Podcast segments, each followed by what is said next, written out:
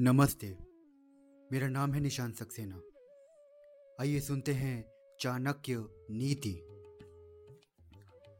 अभ्यासादार्यते विद्या coulomb शीलेन धार्यते, गुणेन ज्ञायते, तरवाय कोपो नेत्रेण गम्यते। अर्थात, विद्या की प्राप्ति निरंतर अभ्यास से होती है। अभ्यास से ही विद्या फलवती होती है।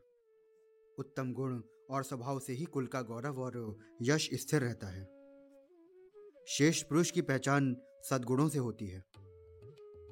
मनुष्य की आँखें देखकर क्रोध का ज्ञान हो जाता है। जिन व्यक्तियों को उत्तम विद्या प्राप्त करनी है, वो निरंतर प्रयत्न करते हैं। वे यदि बार बार अभ्यास ना करें तो विद्या की प्राप्ति असंभव होती है। किसी कुल का स्थिर होना, उसका यश फैलना, उसकी प्रसिद्ध होना और गौरव की दृष्टि से देखा जाना ये उसके उत्तम गुण, कर्म और स्वभाव के कारण ही होता है।